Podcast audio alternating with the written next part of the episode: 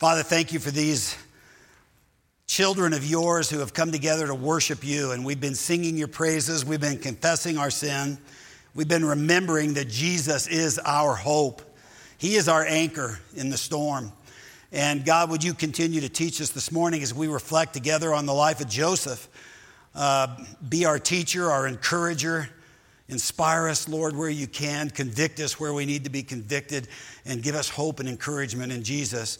We pray and ask in his name. Amen. Well, there's a, a Christian pastor and an author that wrote these words a long, long, long time ago. They're still, okay, you want me, you don't want me to have that there. I got it. Thank you. wrote these words a long, long, long time ago. Um, and these are his words. He says, A real Christian is an odd number. He feels supreme love for one whom he has never seen, talks familiarly every day to someone he cannot see. He expects to go to heaven on the virtue of another, empties himself in order to be full, admits he is wrong so that he can be declared right, goes down in order to go up, is strongest when he is weakest. He dies so he can live, forsakes in order to have, gives away so he can keep a real Christian is indeed an odd number. You know, we believe um, uh, that in following Jesus, there are lives that we are called to live that are somewhat paradoxical. Uh, paradox is something that is seemingly contradictory, doesn't seem to make common sense, and yet it's likely to be true. Um, Jesus said many things that at first, when he said them, his listeners thought, well, that's quite a paradox. You know, they, they seemed paradoxical. For example, he said, Whoever wants to become great among you must be your servant. Wow. Think about that one. It is more blessed to give than to receive. Well, is it? Is that true? Jesus said, But many who are first will be last, and many who are last will be first. You have to think about that. He said, For whoever wants to save their life will lose it, but whoever loses their life for me will find it. You can even go so far, I think, as to say that Jesus' life and ministry itself was paradoxical. Jesus is, of course, God on the one hand, we know that to be true, but he is also God who became man. That in itself is paradoxical. The Apostle Paul said this in writing to uh, a church. He said, Have the same mindset as Jesus Christ, as Christ Jesus, who being in very nature God, did not consider equality with God something to be used to his own advantage. Well, how, if you're God, can you not use that to your own advantage? Hmm. He says, rather, he made himself nothing by taking the very nature of a servant. Why would God make himself a servant? After all, he's God. Who has ever heard of such a thing? Paul says, being made in human likeness, referring to Jesus, and being found in appearance as a man, he humbled himself by becoming obedient to death, even death on a cross. Why would God do that? A God would never do such a thing. What kind of God is this? Therefore, we are told God exalted him to the highest place and gave him the name that is above every name that at the name of Jesus, every knee should bow in heaven and on earth and under the earth. You could say, I think rightly so, Jesus is an odd number. Exalted because of his humiliation. And as we'll see too, a Jesus follower is a bit of an odd number because of who we follow. We look at Jesus' life and his death and his resurrection. We study the teachings of Jesus and we conclude, you know what? That makes sense to me. I'm going with that. I'm going to follow this guy, this God who is a man. And our culture says to us, well, you're nuts. You're crazy. You're stupid for doing that. And we say, well, not really. I'm going to choose to live by faith and not by sight. And so this morning, I want to explore a Christian paradox with you one that Joseph knew well and fully embraced. uh, one that made all the difference in the world for Joseph. It's articulated uh, by the Apostle Peter quite clearly and, and, um, and beautifully in 1 Peter 5. He says, Humble yourselves, therefore, under God's mighty hand, that he may lift you up in due time. Cast all your anxiety on him because he cares for you. Be self controlled and alert. Your enemy, the devil, prowls around like a roaring lion looking for someone to devour. Resist him, standing firm in the faith, because you know that your brothers throughout the world are undergoing the same kind of sufferings. And the God of all grace, what a beautiful description. The God of all grace who called you to his eternal glory in Christ, after you have suffered a little while, will himself restore you and make you strong, firm, and steadfast. To him be the power forever and ever. Amen. Peter's actually just elaborating on the statement that Jesus made uh, that those who exalt themselves will be humbled, and those who humble themselves will be exalted. Turn in your Bibles, if you have them, to Genesis chapter 41. We're going to look at an amazing example of how humility led to exaltation in the life of Joseph. You have to remember, let's go back and just recount a few things we said last week. In fact, if you didn't hear that message, I would encourage you to go back and listen to it. Uh, it's a good message. It's a challenging message, and it's, it's really the introduction to the life of Joseph. Uh, when Joseph was just 17 years old, you recall, he was sold into slavery by his brothers, who were told over and over and over five times they hated him. And of course, he goes down to Egypt. He's sold into slavery to the household of Potiphar. Uh, Potiphar promotes Joseph again and again and again until he's eventually put in charge of the entire estate. And then one day, Joseph is unjustly accused and convicted and sentenced um, for rape. He's put in prison. Uh, he's promoted there by the chief jailer to be in charge of the entire prison. And there he meets the Pharaoh's cupbearer, you recall, and he interprets a dream for him. And he pleads with this man after he interprets the dream Please get me out of here. When you get before Pharaoh, remember me. I'm here unjustly, and I, I want to get out of prison. So don't forget me, please, he says. But tragically, if you were here or if you've read the story, the cupbearer forgets all about him. And Joseph spends two more years in jail, in prison. Two more years. And what I just summarized for you was about 13 years of Joseph's life. He's now about 30 years old. So, for 13 years, Joseph has been dealing with one pretty significant disappointment after another. And yet, the single most distinctive thing about Joseph throughout this entire period is the manner in which he has humbled himself consistently before God trusted God to guide his life, and served God in the midst of his difficult, unwanted, unpleasant circumstances. And so now we come to Genesis 41. Now, I'm going to do something, again, never supposed to do, but I'm going to read to you. I'm going to read uh, almost the whole chapter of chapter 41. Excited? This is the Word of God. So if you pay attention to any part of this message, you ought to pay attention to this part of the message, okay? This is what we read God's word, chapter 41, verse 1. When two full years had passed since the time he told the cupbearer about the dream, Pharaoh had a dream. He was standing by the Nile when out of the river there came up seven cows, sleek and fat, and they grazed among the reeds. After them, seven other cows, ugly and gaunt, came up out of the Nile and stood beside those on the riverbank. And the cows that were ugly and gaunt ate up the seven sleek, fat cows. And then Pharaoh woke up. I'm not sure why we're given this little tidbit. I mean, it seems like a throwaway piece, but you know, it, it, actually reminds us of the reality of this story. We're given little details here. So, you know, at some point, the Pharaoh must have told Joseph, "Yeah, I woke up, and then you know, and then I woke up, and then I, I really was having trouble sleeping." I don't know. You didn't need to know that, but I just find it interesting.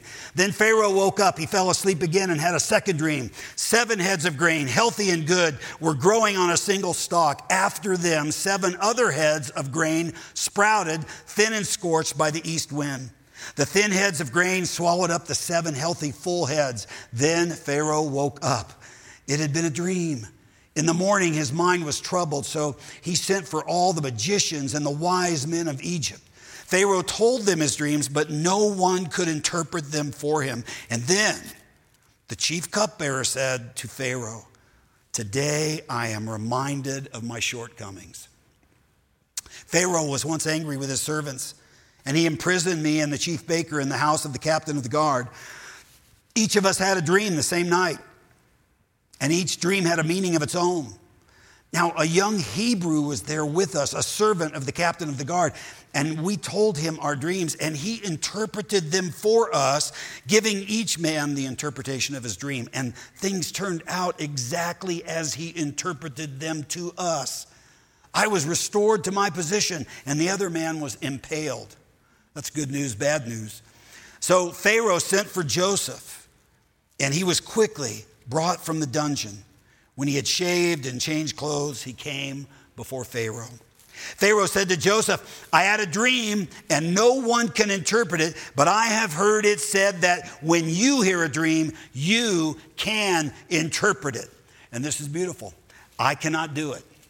Joseph replied to Pharaoh, but God will give Pharaoh the answer he desires. So Pharaoh tells Joseph the dreams that he's just had.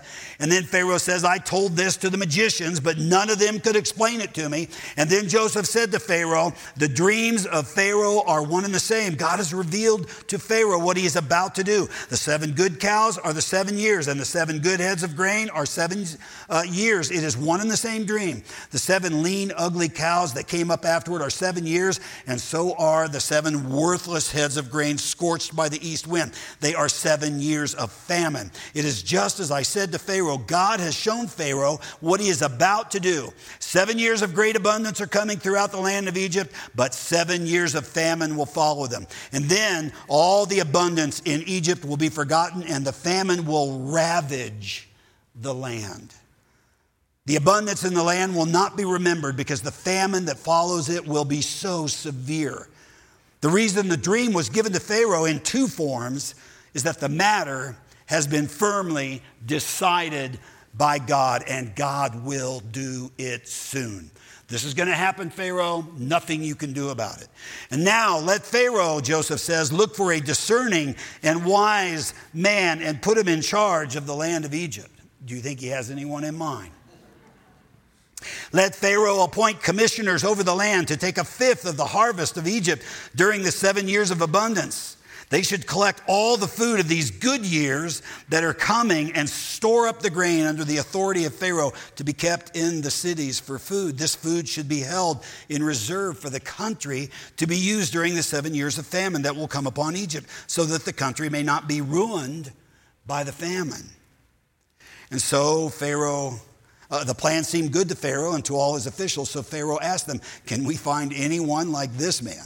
One in whom is the Spirit of God.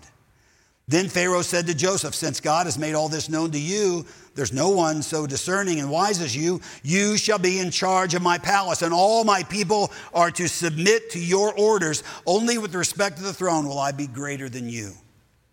And so Pharaoh said to Joseph, I hereby put you in charge of the whole land of Egypt. And then Pharaoh took his signet ring from his finger, put it on Joseph's finger. He dressed him in fine in robes of fine linen and put a gold chain around his neck.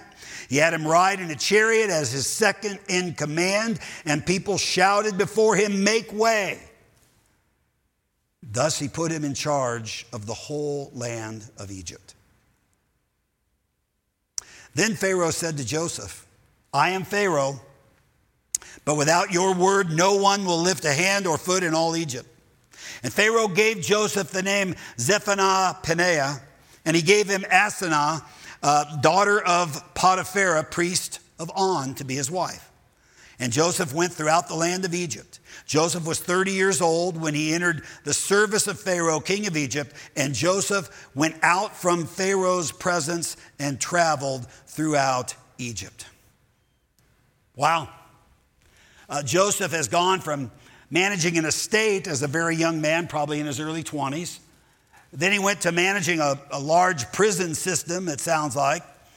And now Pharaoh has put him in charge of all of Egypt. Uh, and so he has developed in his management skills, no doubt. And Joseph is only 30 years old. And I would just point out that that doesn't matter, not to God. But I'll tell you what does matter. What does matter to God is character. And God's been working on Joseph now for some time in that regard. And so God now decides that Joseph is in a place where he is going to exalt him. In verses 47 to 49, they talk about how Joseph sets up the whole plan to handle this coming famine, and they collect so much food during the seven good years, they even they stop measuring it. There's just so much grain, they don't have numbers for this anymore, right?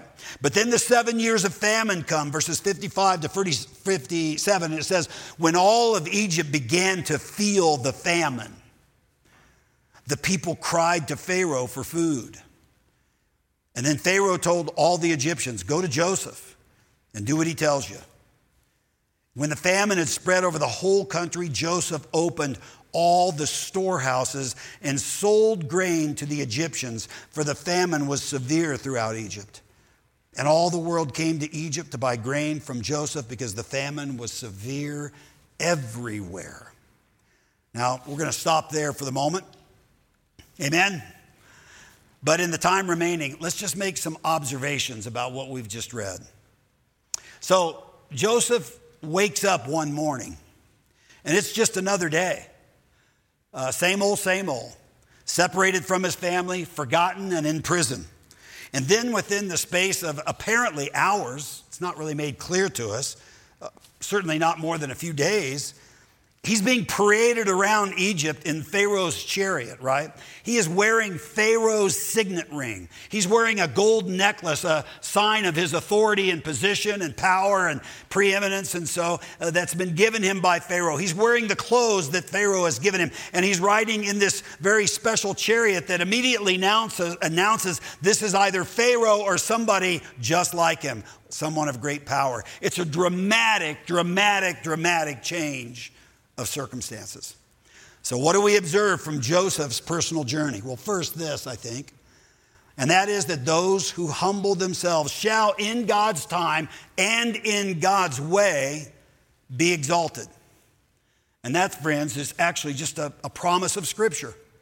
Uh, Jesus said, For those who exalt themselves, they will be humbled, and those who humble themselves will be exalted. That's Jesus. Joseph was living proof of the truth of this promise that Jesus made years later. Think for a moment how easy it would have been for Joseph to say, God, what gives? I mean, I have been trying and trying to trust you, to be patient. I'm trying to be faithful, trying to obey you, but look where it has gotten me 13 years of slavery, 13 years of prison. Uh, God, I, I, I've waited long enough. I've prayed hundreds, if not thousands, of prayers. It's time I get out of here. It's time I start looking out for me because no one else is. Not even you, God. And I'm sure Joseph had moments like that. Why do I think that? Because he's a human being like you and me. And yet, yet, there was something within him. God's Spirit, to be sure but he had an openness to the working of God's Spirit in him. And that enabled him to keep trusting, keep obeying, keep serving in the midst of his difficulties. Lord, my circumstances stink. I shouldn't even be here. I've been falsely accused. Now I'm falsely imprisoned. But where else or to whom else can I turn? It's what we talked about last week. Uh, you know, it's uh, what we found in the Psalms. The psalmist says, Why, Lord, why, oh Lord, do you stand far away? Why do you hide yourself in times of trouble? I'm sure there were times when that is exactly how Joseph felt. But the psalmist also writes that though I walk in the midst of trouble, you, you, God, preserve my life. And that's what Joseph was experiencing too. The salvation of the righteous is from the Lord. He is their stronghold in time of trouble. So, Lord, Lord, I'm depending on you, says Joseph. I need you to work in my life and in this situation. I don't have any solutions for it. How do we know Joseph maintained that kind of humble, trusting posture before the Lord? Well, simple.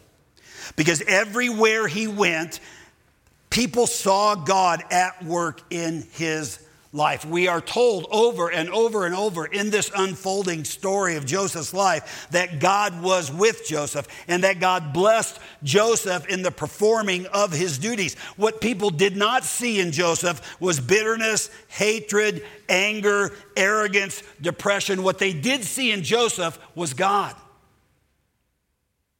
They actually saw God at work. It's remarkable for a man his age. It's remarkable considering how long this all went on 13 years. Now, why so long? Answer we don't know. We don't know. Here's what we do know. What we do know is that these 13 years changed Joseph into a different human being. They made him into a different person. He went from an, being an arrogant, spoiled, self centered 17 year old who pranced around in a coat of many colors, uh, what, sharing his dreams of dominance with everyone, telling on his brother's bad behavior, oblivious to their jealousy and their hurt in this highly dysfunctional family. He went from that to being a guy who now knew how to listen, how to care, how to trust God in the midst of difficulty, how to deal with massive amounts of personal heartache and disappointment, all while humbly helping other people in prison. That's what's happened. All to say, God knew exactly what he was doing in Joseph's life. 13 years were exactly the right amount of time for Joseph to become who God wanted Joseph to become. Do you see that?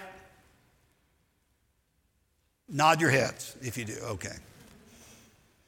And now that Joseph had developed the, the right character, it's also not coincidental that all during these 13 years, he's also been developing certain competencies, skills, and abilities. He is one heck of a manager, right?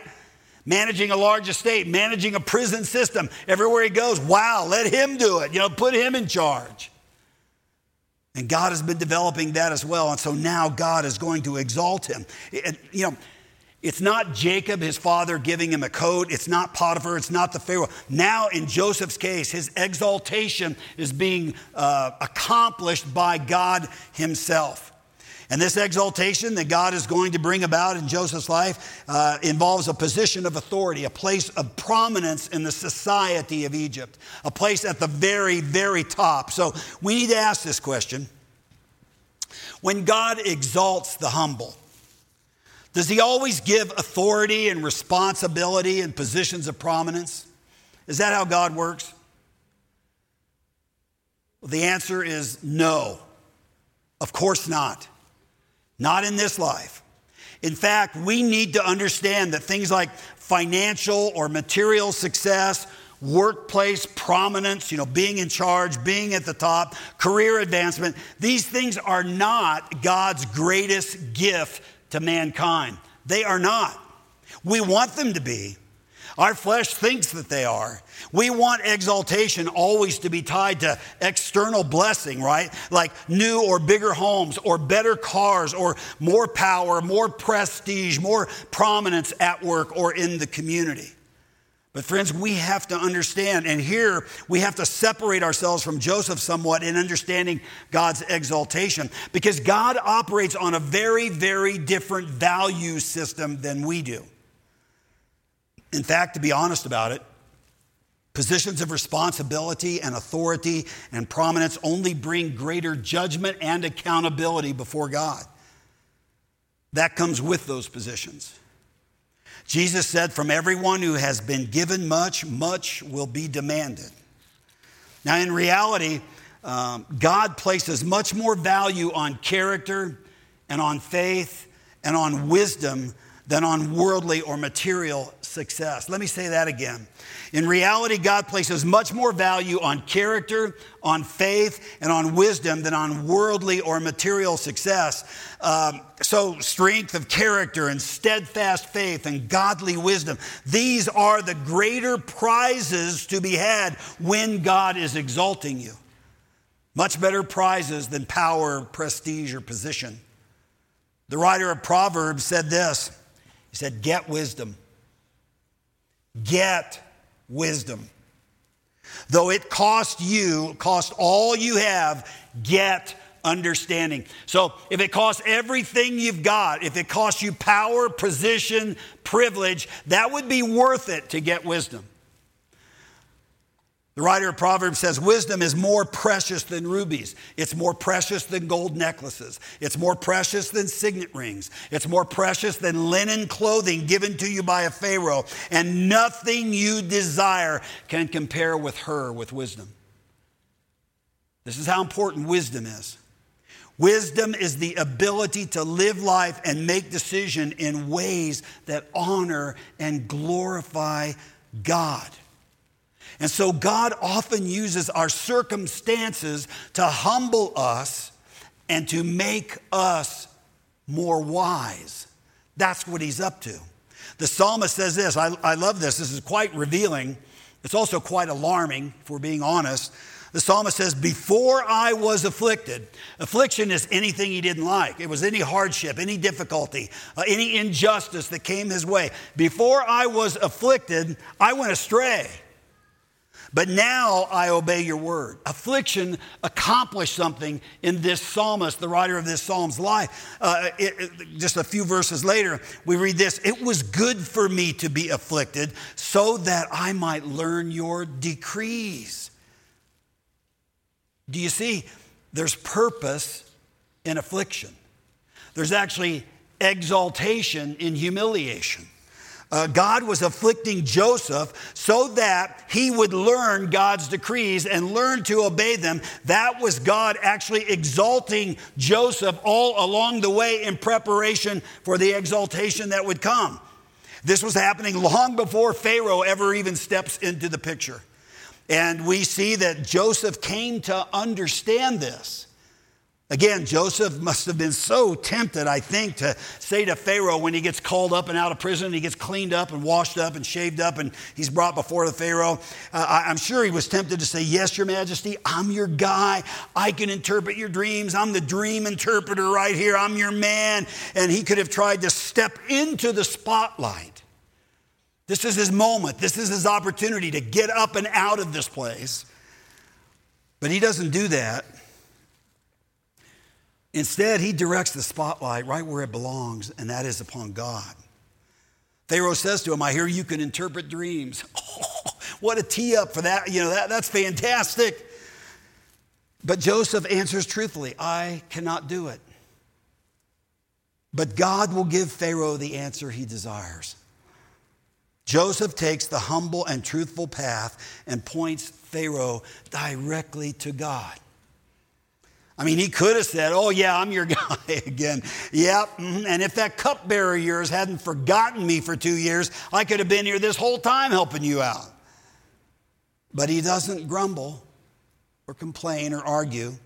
The Apostle Peter, who wrote to the church at Philippi, said this He said, Do everything without grumbling or arguing so that you may become blameless and pure children of God without fault in a warped and crooked generation.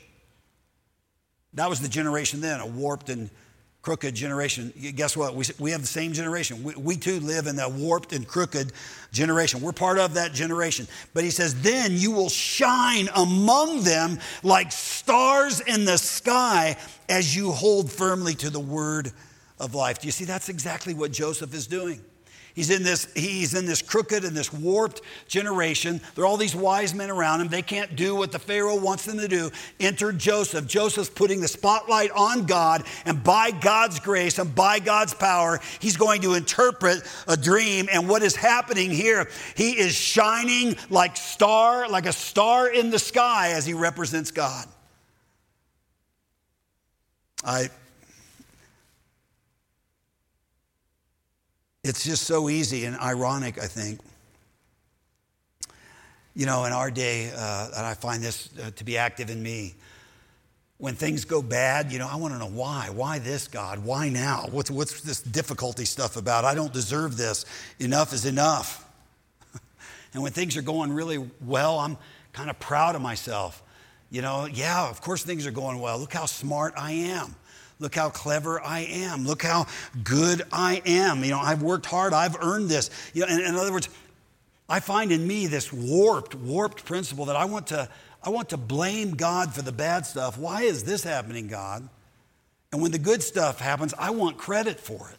Do you find that at work in somebody you know? You know, James, the brother of Jesus, reminds us this of this. He says, "Every good and perfect gift is from above, coming down from the Father of the heavenly lights, who does not change like shifting shadows. He's the same yesterday, today, and will be the same tomorrow. And every good and perfect gift is from above. Jesus himself said to his disciples one time, He said, Apart from me, you can do nothing. You think he meant that? Have you ever really thought that through? Because I think what that probably means, the implication of what Jesus is saying, the implication of what James is saying is that every good idea, every good deed, every gift, every good word that comes out of your mouth, everything good, it's all from above and is a gift to us from God. You see, God is the giver of character. God's giving Joseph a different character through a 13 year process. God is the giver of wisdom. God is the giver of faith, the giver of salvation. God is the giver of whatever skills and talents you have. God is the giver of spiritual gifts, especially given to you to serve others in the body. God is the giver of all of our resources. God is the giver of every good and perfect gift. Joseph had been learning the truth of this now for 13 years. So much so that when Pharaoh elevates him, he's given a wife and with this wife. He has two boys. And uh, we are told the names of his boys. This is quite instructive, actually. Tells us what's going on in the heart of Joseph. This is what we read in verse 51. It says, Joseph named his firstborn Manasseh and said, This is what the name means it is because God has made me forget all my trouble and all my father's household. What that means is God has gotten me through this. God has helped me overcome this. I'm no longer now just pining about what I don't have. No, God has made me forget. And my father, he also says the, second son he named Ephraim and said, It is because God has made me fruitful in the land of my suffering. You see, it is because God has made me. God has made me forget the difficulties, get through the difficulties, get beyond the difficulties, and God has made me fruitful. Manasseh and Ephraim. And that ought to be the theme song of every Jesus follower's life. This is why we are on this planet to give God glory in whatever our circumstances and to declare for everyone to hear God has made me forget. He's made me forget this hardship. He's made me forget this difficulty. He's made me forget this injustice. He's made me forget this struggle. He has enabled me to get through it and overcome it with Him right alongside me. God has made me fruitful in spite of the difficulties. God has made me strong. God has made me wise. God has enabled me to live an enduring life, a trusting life, a caring life, a rich, fulfilled life in the midst of it all. And this is what Joseph has been learning. He tells us that in the names of his sons. Now, one last final observation tightly connected to this, and that is this. In both humiliation and exaltation, God is fully at work to accomplish his purpose. For 13 years, in spite of what Joseph's circumstances might indicate, God has not been absent. God has not been silent. God has not been distant. He has not lost control of the situation. God is not dumbfounded about what to do or how to help Joseph. In fact, God was active in Joseph through his circumstances. God produced wisdom. God produced faith. As we have seen, God produced character in Joseph through these circumstances. It's interesting to me that not Joseph, not Jacob, his father, not not the Pharaoh, not Potiphar or Potiphar's wife, not the jailer, not the cupbearer, not even you and me, had we been there observing the life of Joseph, would have had a clue of what God was up to. Not a clue. To all concerned, it just looked like a young Hebrew boy was getting a really bad deal. But look at Genesis 42, two more verses, verse 1 and 2. It says, When Jacob, this is Joseph's dad, learned that there was grain in Egypt, he said to his sons, Why do you just keep looking at each other? This is family communication right here in this family. This is family. You know, what's wrong with you morons? You know, I mean, I don't know. It's that's the way it hits me. But anyway, he continued, I have heard that there is grain in Egypt. Go down there and buy some for us so that we may live and not die. The situation there in the promised land where Jacob is with his other sons and wives and servants has become dire. They're going to die if they don't get some food. And so you see, here is God. God is working his plan. And the plan is much bigger than Joseph. It's much bigger than Potiphar's, much, much bigger than Pharaoh or anybody ever imagined. God was going to protect and provide for his people through Egypt's abundance during this famine. That's what God is up to. So, the, the bigger context here is that the evil one, Satan himself, is trying to wipe God's people off the face of the earth. Because you see, if Jacob's family dies, then so do all of the covenant promises, they die with them. And there will be no prophet, priest, or king. There will be no Messiah or suffering servant or Savior. But God is working way, way out in front of the evil one. God is putting his perfect plan into play. And nobody sees this. Nobody has any idea what he's doing. But decades earlier, God is at work in an arrogant, self centered Hebrew boy, about 17 years old. And he is going uh, on a little trip down to Egypt to learn to trust God in difficult times through betrayal and imprisonment and abandonment. And God changes Joseph's character and gives Joseph certain competencies. And then God exalts Joseph to a place where Joseph will be able to humbly receive back and safeguard the very family who betrayed him. That's called redemption. That's restoration. That gives me goosebumps. That's who our God is. He's always about restoration and redemption and affecting change in us, things we can't even conceive of. And He's knit all of this fabric together to create the tapestry He wants to create. This is an amazing God, friends absolutely amazing. And here's the deal God is just the same today as He was then. God has a plan at work in your life and mine. You may not have a clue what it is, but know this you are either working with Him or you are working against Him. You're either being like Joseph, learning humility, learning to trust, learning to obey, believing that God is at work in your life or you're not. And God wants for us more than anything to become men and women of faith and trust. Our lives are all about trusting Him. You want to know what the meaning of your life is? It's about growing in trusting and in love with God. That's what it is about. Will I trust Him for my job? Will I trust him for my spouse? Will I trust him to help me love my spouse when my spouse doesn't deserve to be loved? Will I trust him to help me parent? Will I trust him to help me through this difficult, challenging, confusing, overwhelming time? Will I trust him to make my life have meaning so that I affect others for his glory? Will I trust him and his word over my own foolishness? Through the midst of the things that tempt me. See, that's what we are seeing Joseph learn to do on his 13 year journey. And he's doing it ever so imperfectly. and that, friends, is what Jesus did for you and me perfectly. Understand? He trusted his heavenly Father, he obeyed him all the way to the cross and the grave. This, this is paradox. He walked humbly, but he's God.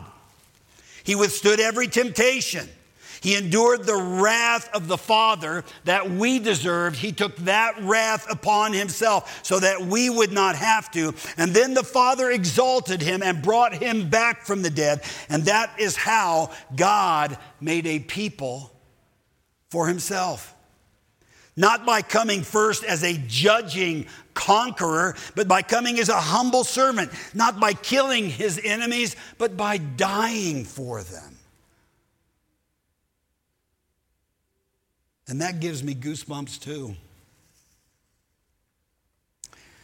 You see, in Joseph, and far more profoundly and perfectly in Jesus, we see that those who humble themselves shall, in God's time and in God's way, be exalted. Jesus is the embodiment of paradox. Do you see that? We see and learn in Jesus and, and to a much lesser degree in Joseph, we see and learn that in both humiliation and exaltation, God is at work to accomplish his purpose in us and through us. Amen. Pray with me. Father, thank you for being who you are. Thank you for sending your son who humbled himself and became a servant, even a servant unto death.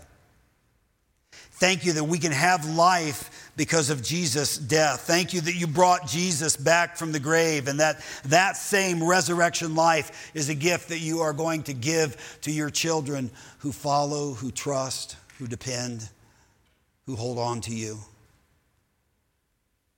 And God, in whatever our circumstances, if we're in a place where we're feeling exalted, great. Thank you for that, Father.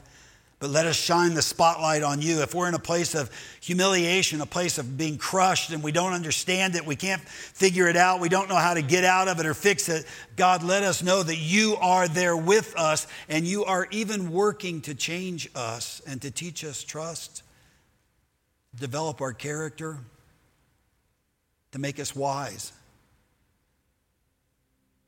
Father, we, we thank you for being with us, and we pray all of these things in the precious name of Jesus. Amen.